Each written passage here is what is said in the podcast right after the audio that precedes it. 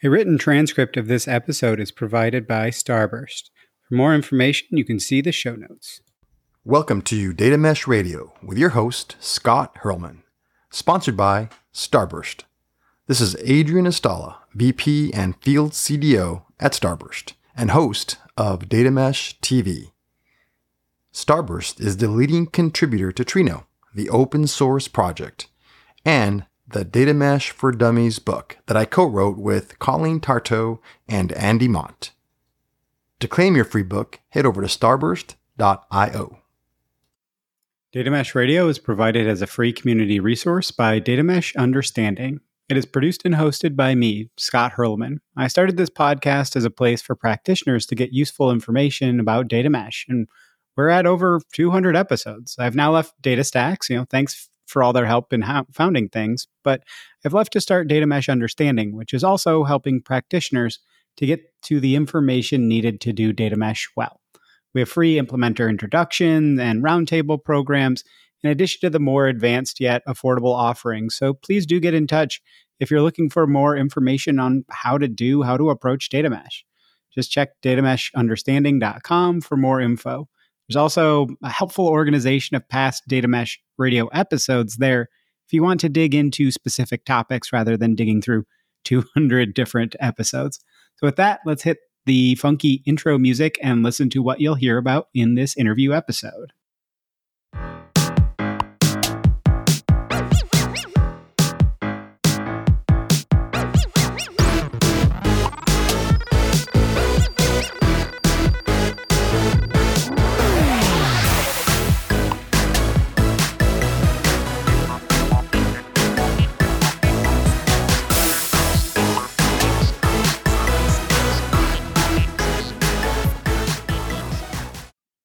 Bottom line up front, what are you going to hear about and learn about in this episode?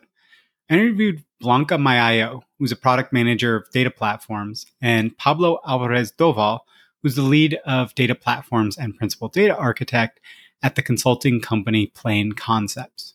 So, some key takeaways and thoughts from Pablo and Blanca's point of view. I'm combining both of what they said into one single point of view to make it a little easier.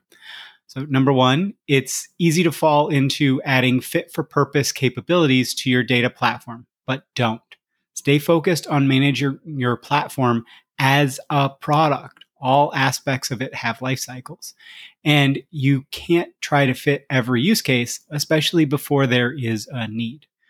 Number two, if transformation, especially data transformation, is not tied to the business strategy, that is a major recipe for failure you likely won't deliver good business outcomes. Number three, quote unquote, beware the proof of concept. Too many organizations and groups try to do a proof without the actual concept. What are you trying to prove, and how will you decide, measure if you actually proved it? And what happens if you do prove it or you don't prove it? What are next steps?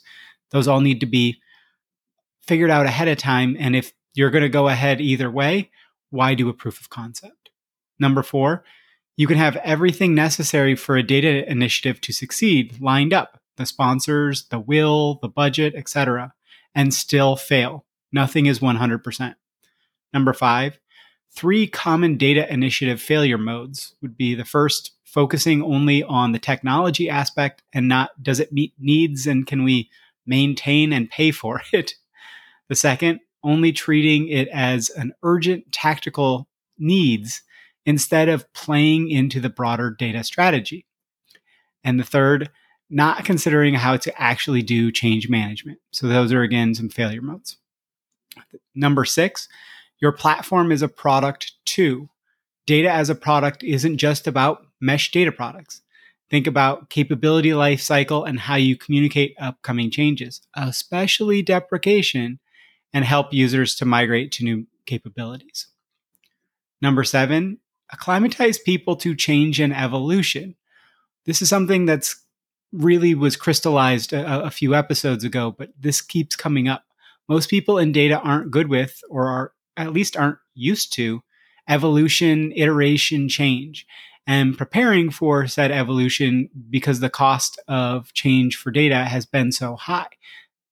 People just haven't done that. So we need to get them ready to be prepared and to think about it. Number eight, the most likely places to find reusability in your platform will be the mechanisms around data product production and maintenance. You know, the lineage, CI/CD, data quality monitoring, security and compliance, etc. Lastly, reuse is crucial for a data platform.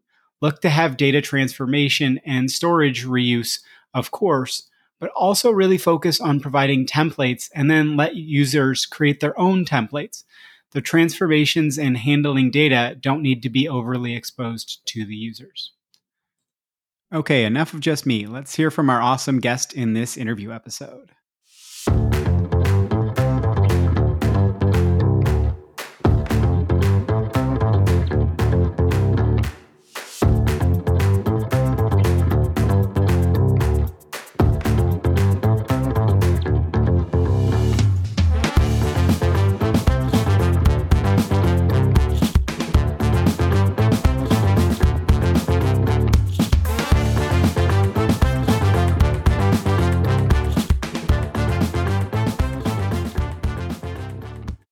Okay, very excited for today's episode. I've got Blanca Mayayo, uh, who is the product manager of data platforms, and I've got Pablo Alvarez Doval, who's the lead of the platform and principal data architects at Plain Concepts. And we're going to be talking about a couple of different things. They, have got an interesting story because they were doing um, a lot more consulting work and started to see, you know, had started to build out kind of a reference architecture and platform.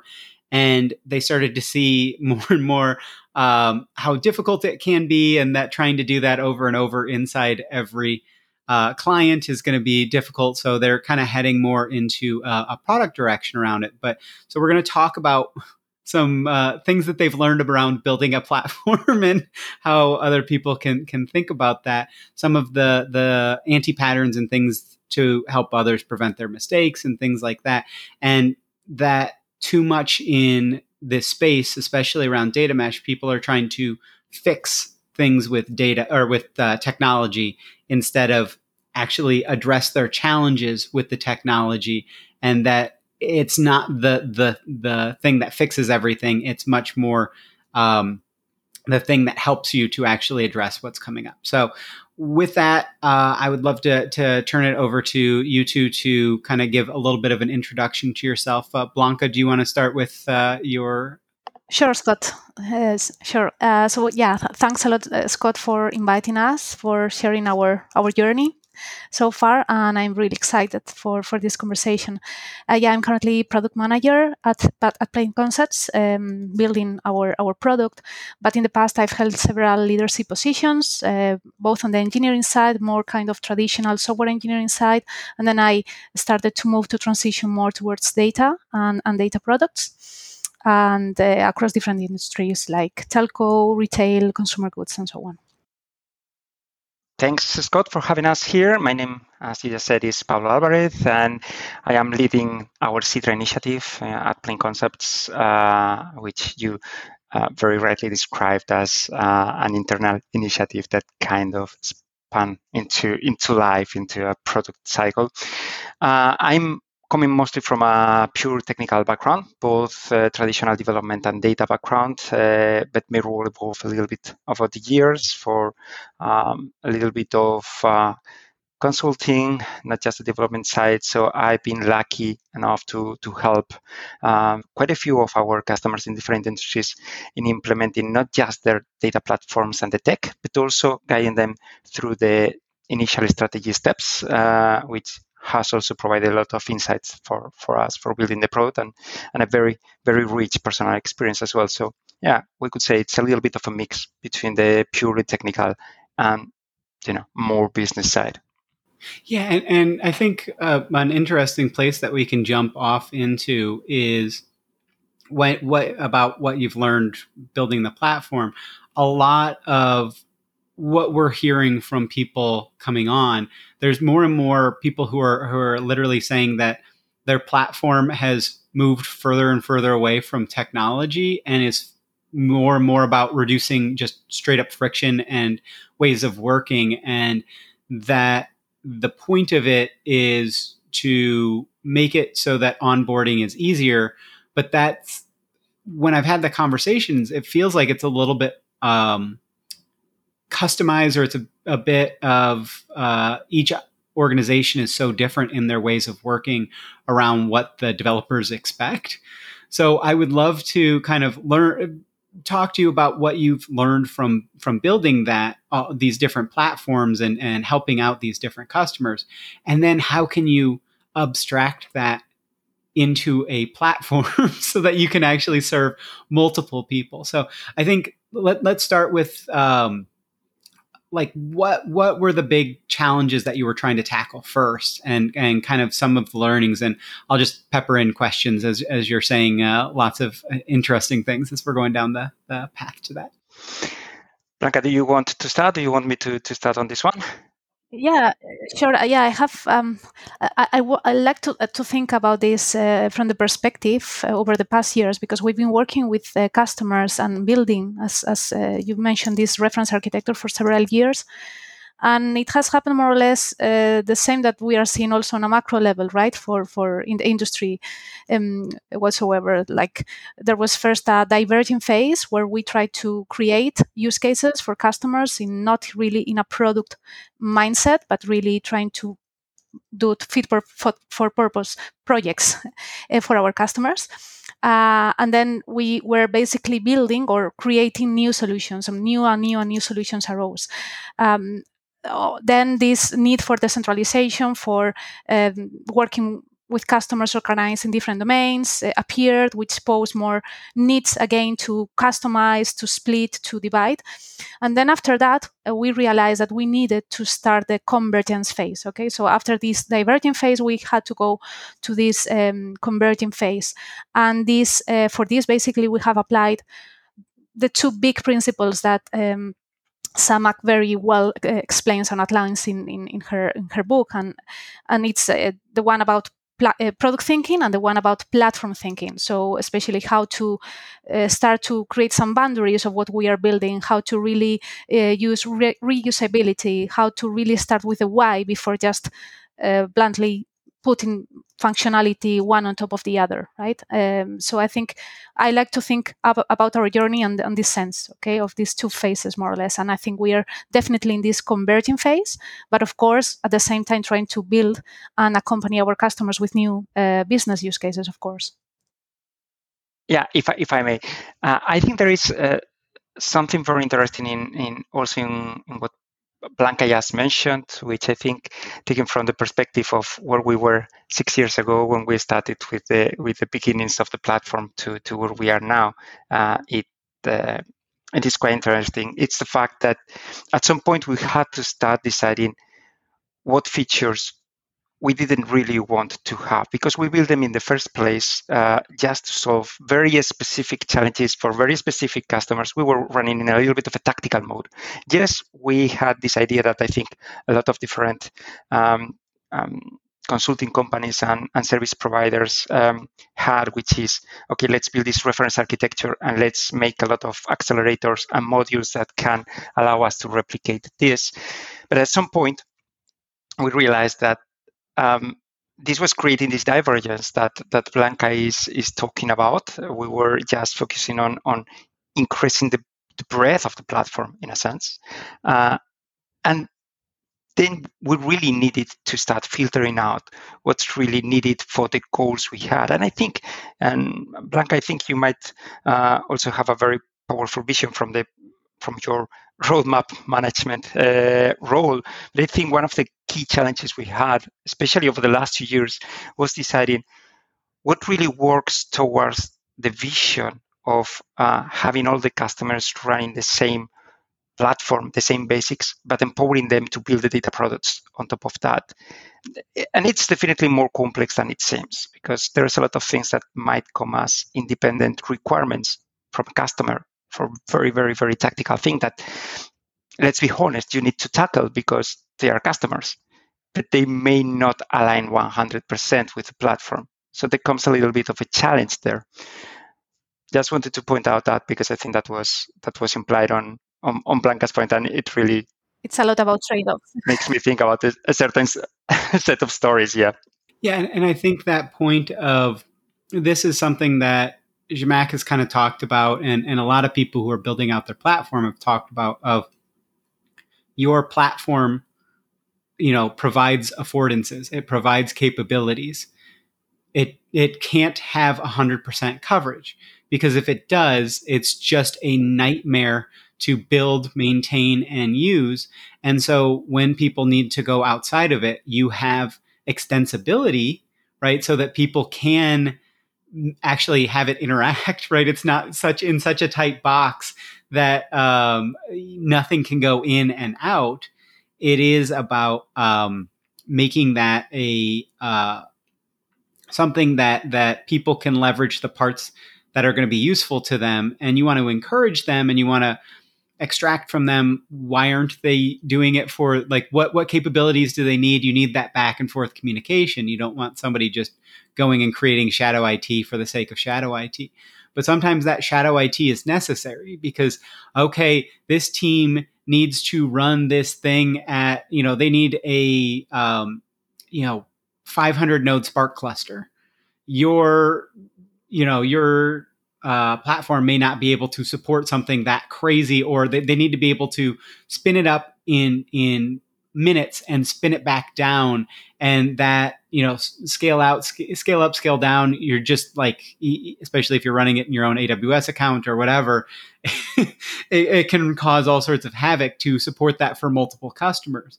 So, I would love to to hear about what like I, I want to get into the reuse because I think that's the thing that's the most helpful for people of like identifying and then abstracting so that you you can find the patterns. But i would love to start with pablo something you said about what do we not want to support? What do we want to remove? Like how have you found those things? And then how do you communicate that as well? Where somebody said but i was using this thing and you're telling me it's going away. I would, love to, to understand identification and then communication around it yeah, no, I, I was just going to, to share uh, what I think is one of the several instances where we had an, an scenario like that. So, as I mentioned, we have been running this platform for quite a long time already. Uh, it's been more than six years. And at the beginning, well, it, it, has suffered a lot of, let's just say that it has suffered a lot of technical transformations and evolution. Back when we started, it was all based on, on Hadoop clusters and now we're running Databricks. So you can imagine there has been a lot of, of transition uh, of transition. And one of the requirements that a couple of companies from from finance asked us at the beginning, uh, quite a few years ago, was to enable ciphering and encryption at rest, which was not supported by default in HDInsight, not in the initial versions of, of Databricks. Now, it came a moment where we were supporting that as a particular piece uh, when there were other commercial solutions and open source solutions available built on top of that. So even just being precise enough with the messaging to the customers of saying, yes, you have invested in building this because this was not an option uh, back then and you were using our solution but now it makes sense to rely on the solution of the of the product the underlying product or this technology this open source technology it takes a little bit of, you know, of skills in communicating why we are making this roadmap change, where we are deprecating a feature but providing an alternative feature for that. Similar to that, we are trying as much as possible always to rely on on as many reputable, uh, established open source projects and initiatives so for testing, we had also a functionality, a, a system for implementing the testing uh, of the data and validations of the data as they came into the platform. But you know, technology is evolving. Fantastic products come uh, every day, and we've seen this amazing piece of software, which is great expectations. And we just said, okay, let's bring it in into the platform. Let's use it, but let's see how we can make this uh, fit well to the customers that are already using our previous solution because we had to feed, fill the gap that was in the in the technology somehow. And it's interesting because and Blanca probably will will be able to to give us more details into this because it's her day to day, but we don't just have to support our customers, our end customers and their development teams, but we also have to support the development teams of the customers, and in some cases, our partners, which are also building on top of the platform. So it creates a lot of challenges in terms of communicating what we want to have, of doing a little bit of, in certain uh, aspects, doing a little bit of a committee-based steering uh, mechanism. Uh, so we ena- uh, ensure that we are not impacting severely any of these partners or, or, customers, but at the same time, we have to do a little bit of an act of convincing them of saying, yeah, but understand that this technology is better for us, or the roadmap is better, it's going to be more stable, or whatever. And these are just the easy bits, which are the, the specific bits that can be replaced by an existing technology, whether it's open source or not. But in some cases, very minimal cases, but in some cases, back then, years ago, we decided a route that was not the right route, and we need to change direction. And at some point, you have customers going for that route. So you have to start telling them, yeah, maybe we are going to be changing this. This is not nothing new. This is fairly standard for any product based company, but for us, it's new because, again, our background is not from a product uh, from a product company, but more from the consulting services part. So, Blanca, maybe you have a lot more of feedback on this. Yeah, I, I would also yeah I would also add also one what I, what I perceive myself as one of the big failure modes of any kind of big change uh, transformation initiative is that it's not considered as a business strategic initiative. Uh, sometimes, and, and, and sometimes we we know when this is happening because they approach to us with a very tactical um, KPI or a very tactical um, proposal for a specific use case. Okay, um, or maybe even not even that, not even because of a tactical uh, new solution, but just um, um, urgent need because uh, one license from a vendor is, for example, expiring in a few months. Okay, so when we detect these kind of things, we know that we need to do um, heavy work with uh, our customers to let them understand that our platform is um, is built to be a strategic platform for the longer term, is built to be future proof, is built to be extensible and to allow all this decentralization and all this scaling up in this uh, ordered way. Uh, so, so basically, in, in that sense, we sometimes need to really dig deeper into the why they want X feature because sometimes they approach to us say, okay, I want, I don't know, a Cosmos DB database for this use case. But then we need to dig really deeper. Why? What do, what do you really want to achieve here? Uh, what else do you want to achieve? Um, not let them out uh, of that specific use case and think really beyond that. And this is a heavy work that we need to do of communicating with our uh, customers here and mostly stakeholders in the customers. This is also another important distinction, not anyone in the company, but you know, important stakeholders to really make sure that they understand mm, our collaboration mode that they will be co-creators of this future-proof platform with us and that sometimes we will need to take tough decisions and some very tactical things. We will need to find another approach that it maybe is not uh, supported via the the full uh, you know standard track. That maybe we can find other alternatives for implementing this. But i think it's a really a way of or, or a matter of finding the proper governance, so to say, internally to say, okay, this is how we are wor- going to work with this customer. Even this is we cannot really work with this customer because we are completely misaligned in this sense, and this uh, platform is not going to uh, fit their purpose by any means. One question I would have then is it, it sounds like from a lot of what you're saying, in most cases, you're not removing a capability as much as maybe replacing or, or saying, hey, we'll, we'll help you bring in and, and use this other thing um, versus just kind of fully sunsetting a capability. Um, is that because, I mean, I, I, think for internal customers, we might have um, a little bit more leeway to be like, hey, we've just got to cut this off. But um, the other the other question about that is um, when you think about these communicating these changes, you know, having the software engineering background, right? You are used to there being changes like microservices and things like that.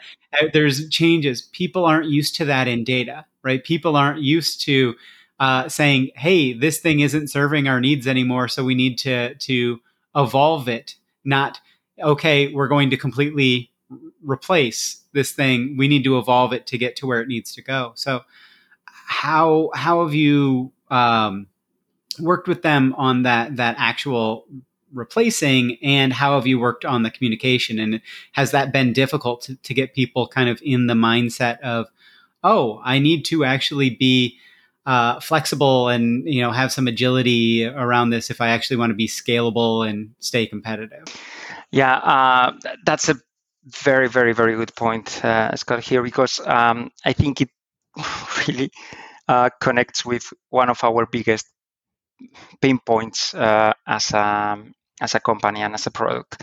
Um, first of all, as Blanca said uh, before, uh, we always strive to to work in strategic projects, in something that is uh, really going to impact the company. And and we are fortunate that we have a lot of success stories in in, in very different industries, and we have learned from them good stories and how things work when they work correctly. But we also have a lot of scenarios where they haven't gone so well. And I have one that reflects very well on, on that exact uh, scenario where the data teams normally are not expecting a replacement in technology and even are very reluctant in the evolutionary uh, changes to the technology.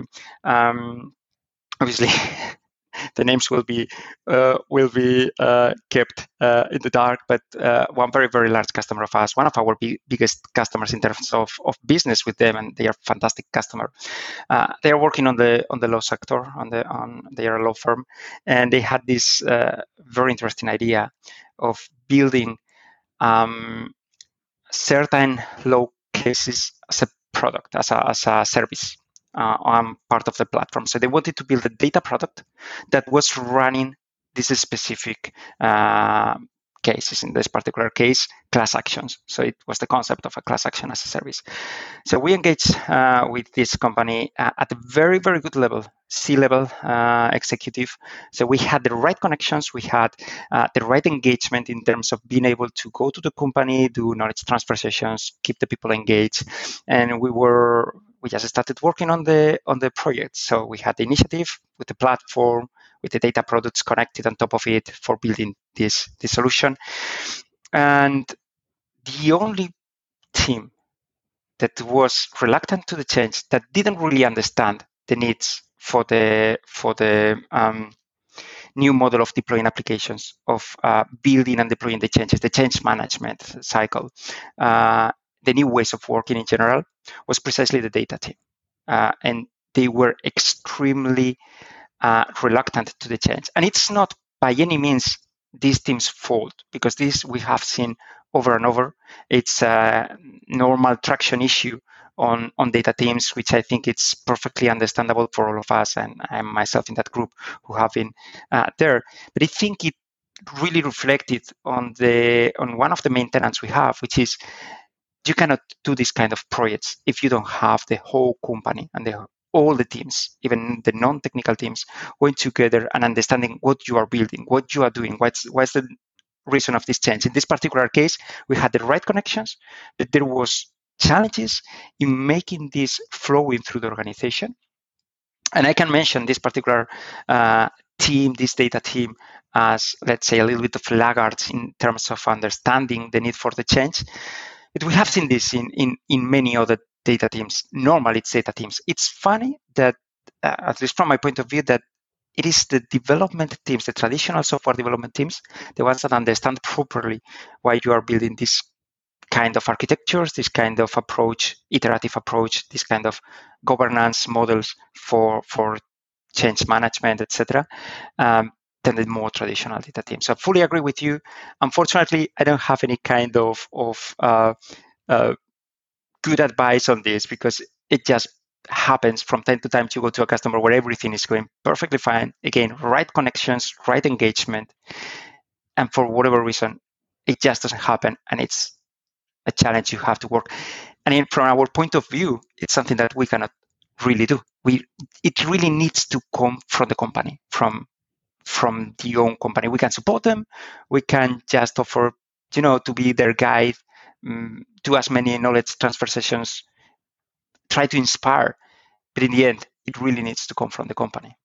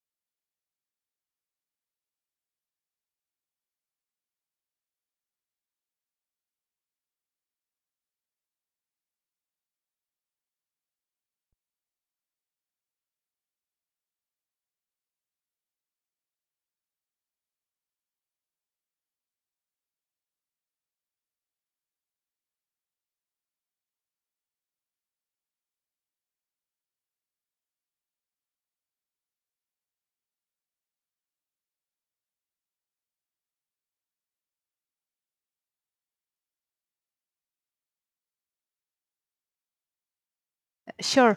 Yeah, I, I would just like to add to what you mentioned uh, and, and Pablo mentioned about this well, uh, this profile that is frequently found, especially coming from the most traditional part of data, um, more reluctant to changes, not so used to, uh, you know, engineering like modern engineering practices, cross-cutting concerns around software engineering. I believe personally, uh, I've been also managing uh, big uh, initiatives, for example, of operational excellence, not directly related to to intensive data usage and i think there's a big big big parallelism in both things but well apart from that I would like also to call out about the other side of the spectrum. So sometimes, for example, we go to uh, to a customer. Um, usually, in this case, the customers really want to to do something big, and they know they are uh, posing this as a really um, business big challenge with big, you know, change management and so on and so on and support from executives. But then you have for example a, a team of very skilled um, architects uh, software architects or, or you know of engineers that they have their own set of technologies that they would like to explore. So they see like a way to say okay now I, I i'm going to try these bleeding edge technologies because this is a big initiative. And then it's sometimes it's really difficult to make them understand that uh, when working with a platform, you really, and especially a platform that we package, it's a, even a higher level of abstraction because we package that platform so that they ad, the customers can administer the, the platforms themselves. We need to really be very strict with, you know, proven technologies, um, stable um, technologies, and so on, and, and even technologies that are really easy to manage. Like, for example, do we prefer orchestration and the need to have uh, or container orchestration and the need to have very experts uh, administering that? Or shall we go to managed services cloud managed services that are much easy to much easier to operate in the end with uh, you know much less expertise? And then there's this i would say clash of egos so to say, in, in technology because, and especially the data world has so filled in with, you know, new technologies every week, um, driven al- with a, through a lot of hype sometimes, okay, about, okay, this is the latest technology, although all the rest are dead. So all this kind of um, mindset, uh, sometimes we are seeing that it, this is also impacting and this is being an obstacle to really um, buying in uh, the need to create a, a common self-shared platform with reusage, all these kind of things, with all these principles, so that we can really accelerate on the time to market to really deliver data products. Uh, so I, I, can see both sides of the of the spectrum, and neither of them. Uh, I think we we need to find uh, a, the right balance of curious developers, curious um, people, engineers that really want to uh, test new things, risk a little bit because they know they are going to gain, uh, but at the same time, very conscious of what it takes with a, a, a, strong product mindset as well of what it takes to really build a product and maintain that. Yeah, if, if we could talk about um, head into identifying again reuse because one of the things that I'm I'm finding is uh, when I talk to people that if they started to go with the most kind of data mature teams, um, that they build a, a, platform that isn't actually usable by, you know, kind of the, the vast majority of people. Um, but if you start with the really, really legacy teams, then are you uh, trying to do all the maturity through the, the platform side instead of actually upskilling and training, which you'd rather do that instead of trying to solve for, you know, can, can my dog come on and use your platform? That's probably not the best use case, right? Um, she's just gonna. I tried to teach her how to use buttons to communicate and stuff, and she just would spam the buttons because it meant that she got attention. So, like, I, I don't think she'd be that good at, at using your platform. But, um, like, how do we start to to find those patterns of like what are the identifiers that you see? and how do you then abstract them away to, to do exactly what you talked about earlier of you were kind of doing things in project mode of I'm trying to solve this boxed problem instead of I'm trying to solve this this problem that comes up repeatedly and trying to solve it, you know, in a way that is applicable to everybody and that isn't, you know, a well, uh, we're going to give you 30% of what you want and that's considered solved versus can we cover most of what people want? And if there are specific needs, we can go outside the platform or we can we can bring in specific things for that. So like that identifying reuse. I haven't heard anybody kind of give really good signals of what is the thing like how do you abstract away from all the different use cases to find those signals? I think that's a very good question. Um, and unfortunately, I don't have a very good answer for it. Let me let me clarify. Um, as I told you, we started this project kind of organically. Uh, so what we had in mind initially uh, was to create something that would automate the the main activities that were constantly that we were seeing or perceiving that were constantly uh, disregarded on when creating data products. And with that, I mean ensuring that all the data products had the same uh, deployment model that had proper CI/CD, uh, that all the um, data products had uh, the same way of treating the credentials and secrets, etc. That all data products could use the same mechanism for lineage tracking, for glossary of terms, that all the data products had same cost attribution. So we just built something, uh, being honest, that worked for us. Uh, and again, remember that this was initially just an accelerator uh, for projects built at, from our company's point of view by other teams in our company, but just by our company. So that was the kind of the layer one of reuse. We wanted to ensure that we had a mechanism that allowed uh, any of either our engineers or the customer engineers wanting to create a proof of concept they could create it making sure that it was everything created in the same way same approach in a secure fashion uh, with the same governance layers etc but that was kind of too technical. The second layer of reuse um, came with templatization. So we use templatization a lot, and Blanca probably will give you a lot more of details uh, from that than I that I could give you.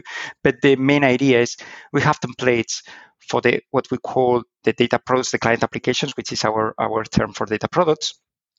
And these templates uh, encapsulate how they will be created, what we are going to be creating, and what they will be doing. So, for example, and I will not get into the details, but uh, we're just looking for a way of encapsulating okay i want to create a bi application and i don't care if it's a finance hr operations i just want a bi application and i can install it several times and just by configuration select what i want to have in that in that application and the platform will move the data around create if it's power bi the workspaces whatever then we identify other scenarios so we identified a lot of appetite for uh, knowledge uh, mining so we built a template for building with knowledge mining models connected as well to the to the core of the platform. And we started creating a catalog. And then the third kind of layer for this reuse came when we shared this not just the catalog of templates, but the SDK, the software development kit we used to create this to the customers. And then the customers can create their own templates that they are going to then to reuse. Remember when I was talking about the the class action as a service. This this particular product, this customer of us implemented on the on their platform or on their instance of the platform. Well, they did that. They created using the SDK their specific templates, so they could instance several several uh, instances of this of this uh, data product. But every one of them has the same um, lineage capabilities, cost attribution. So it's in the end it's all these technical concepts that we are encapsulating, reusing, etc. This is properly, even though we are trying to little by little go up in the layer of abstraction, it's still pretty much a very technical platform. And what we try to solve, um, I think what we achieve to solve the most is the technical reutilization. So Blanca, maybe you have more details to, to bring here, but yeah, maybe not on the on the technical side, just not to to go too too deep into that, but um, what what Pablo is mentioning also has had heavy implications in even the way we are currently organized as inside the company. Okay, because um, this mentality, as I mentioned, this mindset of product reusability, sustainability, platform, all this kind of X thinking, um, requires the proper mindset on people. And uh, so we used to work so that we had the, the, central team working on the platform and then different teams across the company as part of professional services working for um, so building these data products um, together with the platform we even had a very open uh, development approach to, so that even these teams could open pull requests to our platform and to improve the capabilities okay? In case we didn't have the capacity I, from the platform uh, the, the capacity was not there. But what uh, really was demonstrated is that only the people with the right mindset and the right uh, skills and um, really the intention to to learn uh, about technically about the platform and to take these trade-offs about to use the, this technology versus to stick to what the the platform is reusing is very very important and I and cannot be understated. And somehow we we learned it uh, along our way.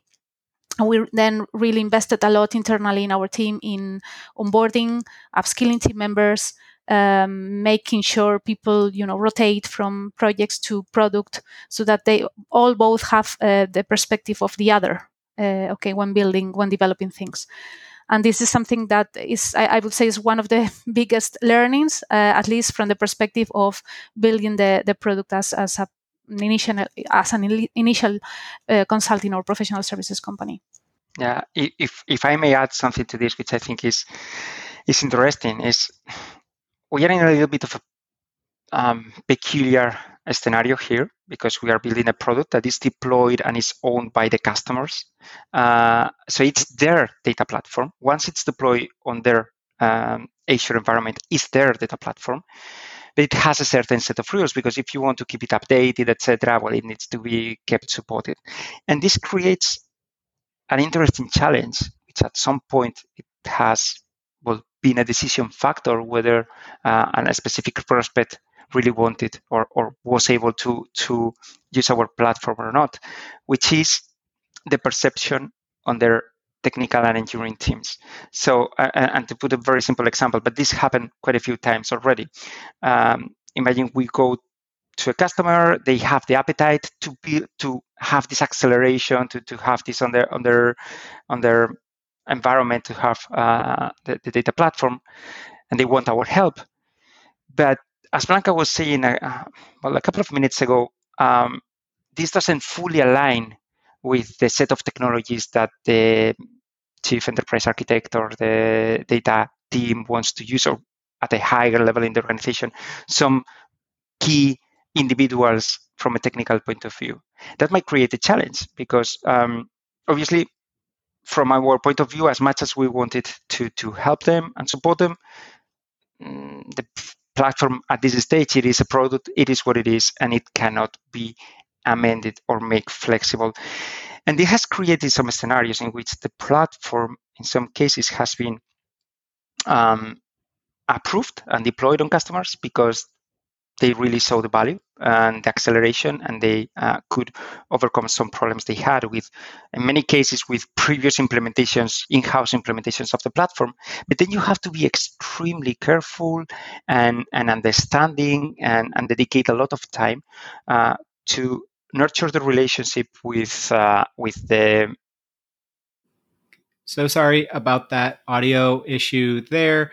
Um, hopefully, in, in post, you're hearing this and that the editing was flawless and that it was perfect. But uh, apologies if there's a little bit of a break here. But um, so I, I think this could actually be a good transition point into talking about kind of anti patterns. One one thing we talked about in the pre-call was trying to treat technology as if it's the thing that solves the challenge or the, the problems. But uh, what if somebody out there is building their own data platform?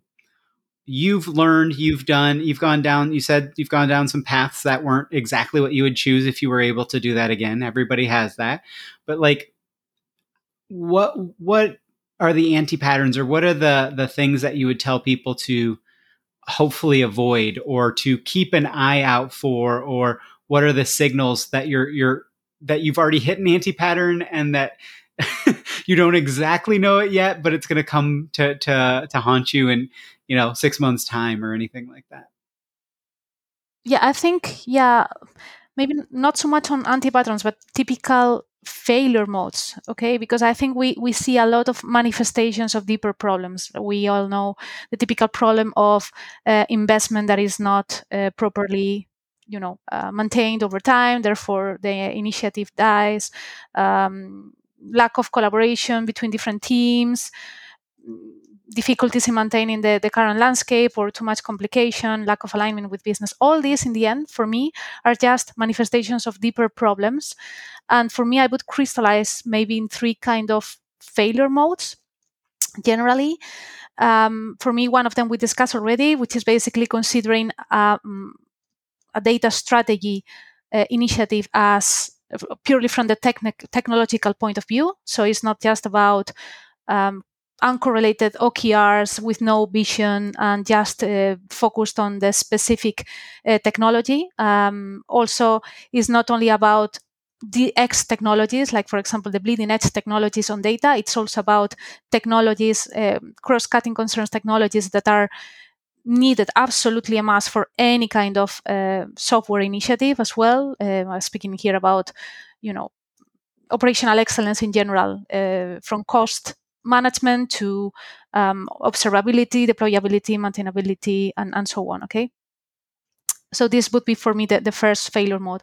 Then the, the second is basically considering such a change as something that is a short-term objective, okay, or um, an urgent tactical need, okay. So uh, we mentioned most of the times um, sometimes they approach to us because well a license with uh, with an ex vendor is expiring soon so we need to they need somehow to replace that. Okay no this is just a tactical objective but it needs to have a proper vision and it's a vision that should be really um, looking forward in the future planned carefully aligned and so on. Um, and then for me the third failure mode is basically not considering change management at all. Uh, most of these initiatives as well they are just okay, we will replace this by this by this date. Um, and again, speaking or very focused around specific technologies or specific pieces of infrastructure.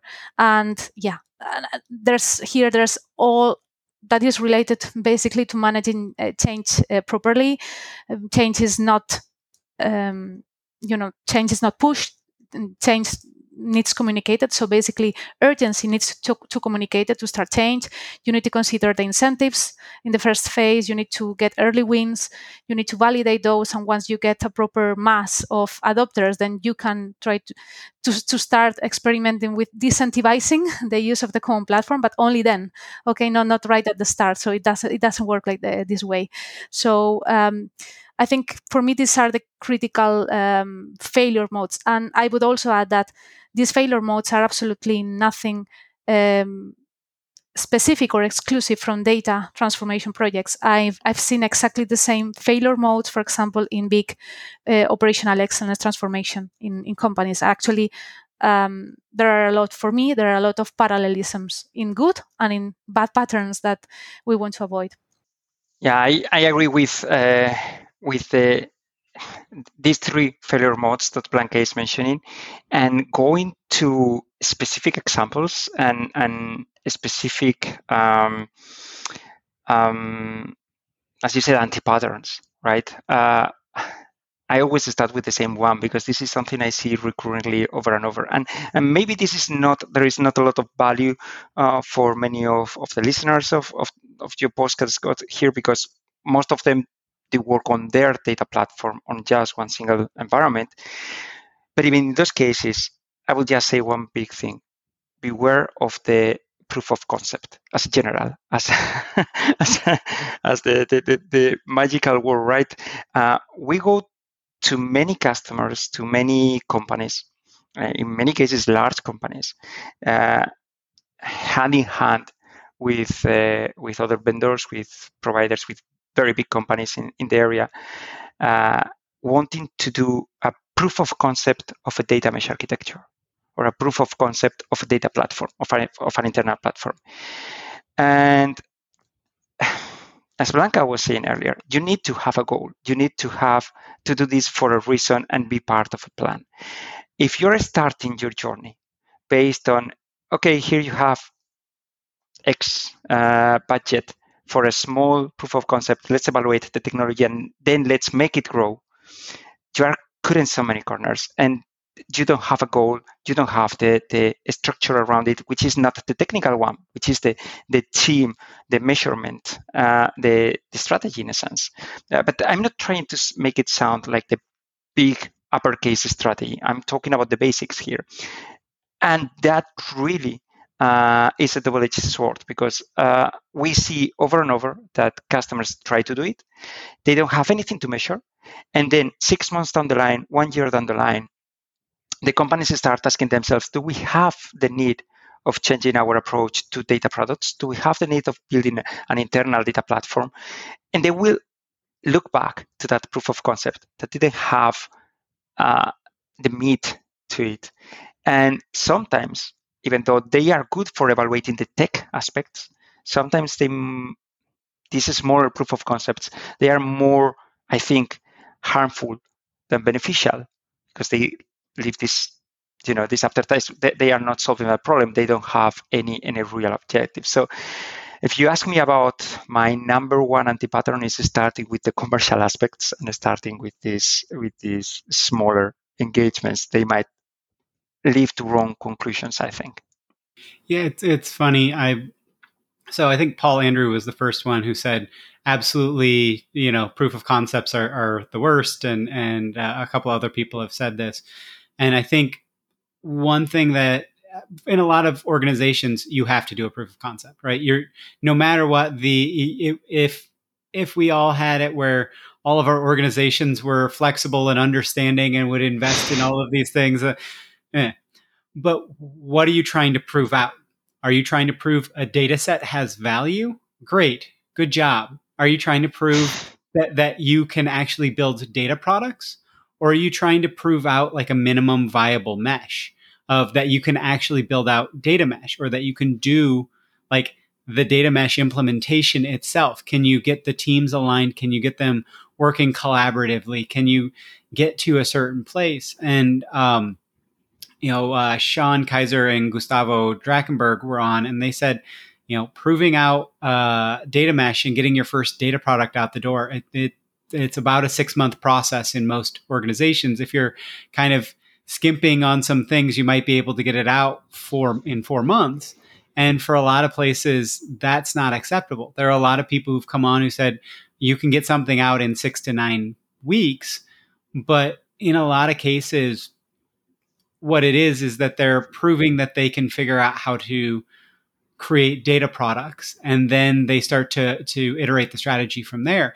And that's fine. I, I don't think that that's necessarily a bad thing but exactly what you said uh, um, and kind of blanca exactly what you said about like the data strategy from the purely technical point of view or the ta- you know only the tactics instead of why are we doing this what are we actually trying to achieve if we're doing a proof of concept we're not doing a proof of concept of data mesh. What is our strategy concept? How does this play into what we're actually trying to do as a business? Because you know, this is not unless you're you're blessed with just free money to throw at things and just play around and do interesting things. Like it's it's so crucial. So I think um, one question I would have about what both of you just said is how do you assess if you're ready for this, right? Because it's pretty easy to do, Pablo, exactly what you just said of kind of head down a path, throw some money at it, and you weren't ready to actually take advantage of it. You weren't ready to do it. And so you're you're just um, going to create scar tissue if you ever want to actually do data mesh in the future. You know, I keep talking to a bunch of people who say when they they start trying to say data mesh internally, it just creates all this confusion in everybody's back. So you never even actually mention data mesh to the business folks because it, it, doesn't matter to them. That's that's the manifestation of how you're. That's kind of tactics, right?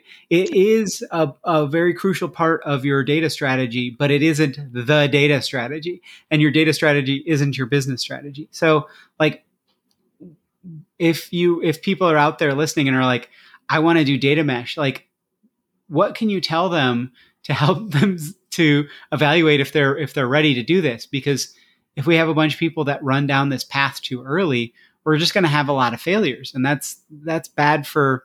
I mean, we might be able to learn a lot from the anti patterns of what everybody did, but it's it's bad because it's it's a lot of people's time and effort and, and things wasted.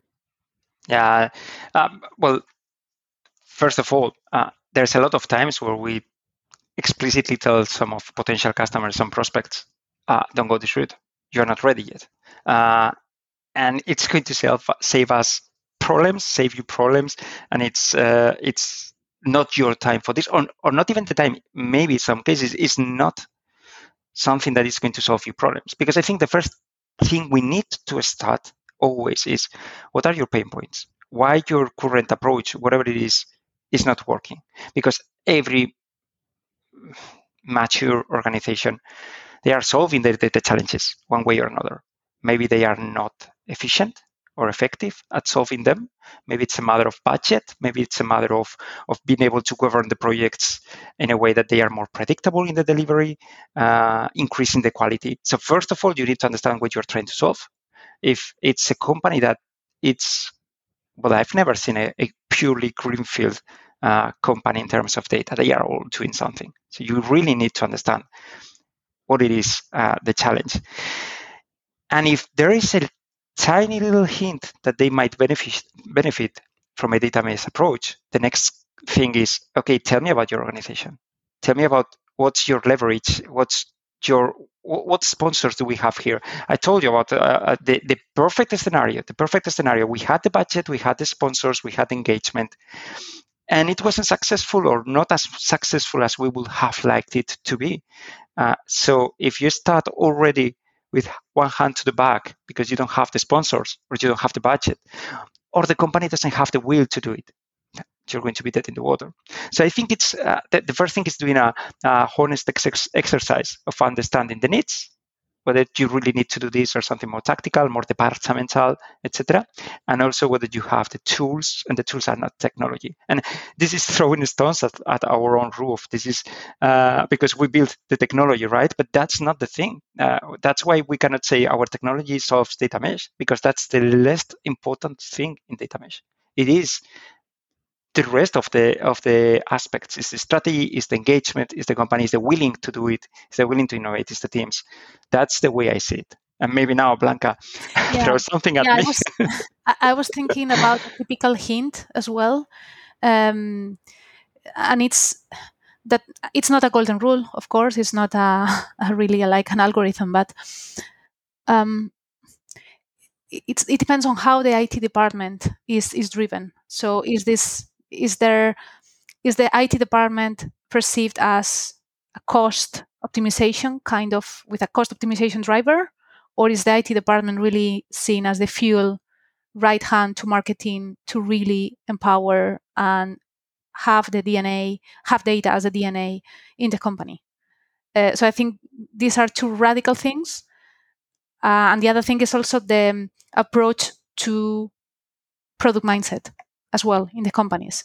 Because uh, if we are speaking about the typical IT centralized IT department with very bottom up kind of initiatives tactical you will see absolutely no kind of product or very rarely product thinking uh, and and, in, and even less platform okay? The, the term platform may you know uh, these guys may like it but if it's not really well accompanied by really product thinking, why do you have a platform in the first place? And, and what is it helping you for? Um, I think these are very bad smells that you can sense in the in when you engage with with the customers. I think. Yeah, that that product thinking. I mean, I had uh, Alla Hale on recently. She came from like an actual physical goods space. I think even within data, when we start to think about product thinking, we look too much to just software instead of like, you know, there is an actual cost to production. There is a, it's not, you know, you you really have to think about life cycle up front and you have to think about not only does this solve the problem now, but is this going to degrade? And you know, it's okay to have a patch, right? When you think about the thing, but that there's the communication around the expectations around what we're rolling out this new thing is it because we just need to get this thing out today and and that's okay if that's the right strategy. It's not optimal, but nothing is in this world. And so that communication aspect, exactly what you're talking about is is the organization ready? Do they have the will to actually move away from trying to solve it with technology to solve it with communication? And that that technology helps them once they've figured out they've addressed or they've they've identified what are the pain points, what are the challenges. So yeah, I'm I'm totally in the the same boat with uh, both of you. So um so we we've covered uh, a whole lot of different stuff here today, but is there anything we we didn't cover or anything that you'd kind of want to uh, wrap up the episode in general with?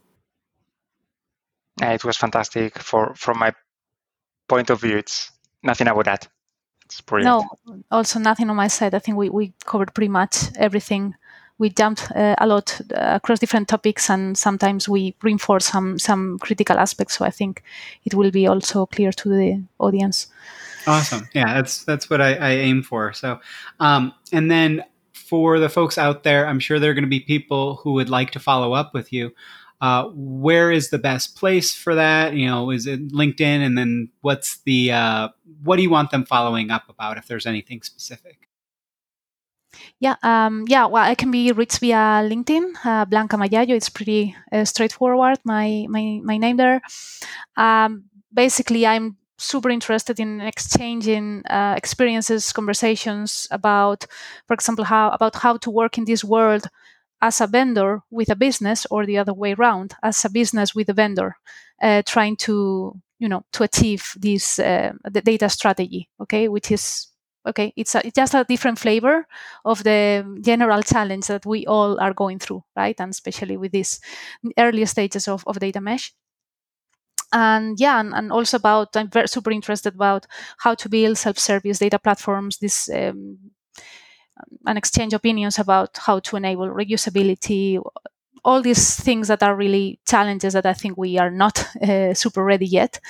Um, like yeah uh, interoperability and, and yeah all these kind of things. Good. And from uh, my point of view from my part uh, Pablo Doval on LinkedIn. I think that's the easiest way uh, way of reaching me, and definitely open to any any discussion around uh, data in general. Everything from from the tech uh, to the to the stories in the trenches to discussion around what's the the new approach and the, the hot new stuff anything, I'm always uh, interested in, in in interesting chats like this one, which was super enjoyable. So definitely open to, to anyone willing to, to talk about this. Okay, and we'll we'll drop links to your LinkedIn and stuff in the show notes as per usual. So, again, thank you so much, uh, Blanca and Pablo, for your time today, and thank you as well, everyone out there, for listening. I'd again like to thank my guests today, Blanca Mayayo, who's a product manager of data platforms, and Pablo Alvarez Doval, who's the lead of data platforms and principal data architect at the consulting company Plain Concepts. You can find a link to their LinkedIn in the show notes as per usual. Thank you. Hopefully, that interview episode was really useful for you. Please do consider getting in touch with guests from the show, from these episodes. Most have said they'd really love people to reach out to them. And please, as well, if you're got a minute, rate and review the podcast somewhere. It really is honestly super helpful for other people looking into kind of data podcasts to kind of get this in front of them. Data Mesh Radio is again provided as a free community resource by Data Mesh Understanding. It's produced and hosted by me, Scott Hirleman. In April of 2023, I left DataStax, who were wonderful in getting the Data Mesh community stuff started. So give them a shout for streaming and real time AI needs. But I left to start my own industry analyst kind of information as a service firm. Our offerings are affordable and you can do them on a one off or a month to month basis. You know, read kind of throw it on the credit card. Don't worry about like going through purchasing and things like that. The services include lots of practitioner roundtables, you know, one-on-one data mesh kind of planning or feedback sessions and tailored introductions to other data mesh practitioners that are focused around your topics of interest. You know, what what are you actually running into challenges with? We also have some free programs around introductions and roundtables that people can kind of check out as well. Check the show notes or just go to datameshunderstanding.com for more info or helpful resources. As always, if you have suggestions for guests or topics, please do get in touch as well. and have a wonderful rest of your day. Now let's hear that funky outro music.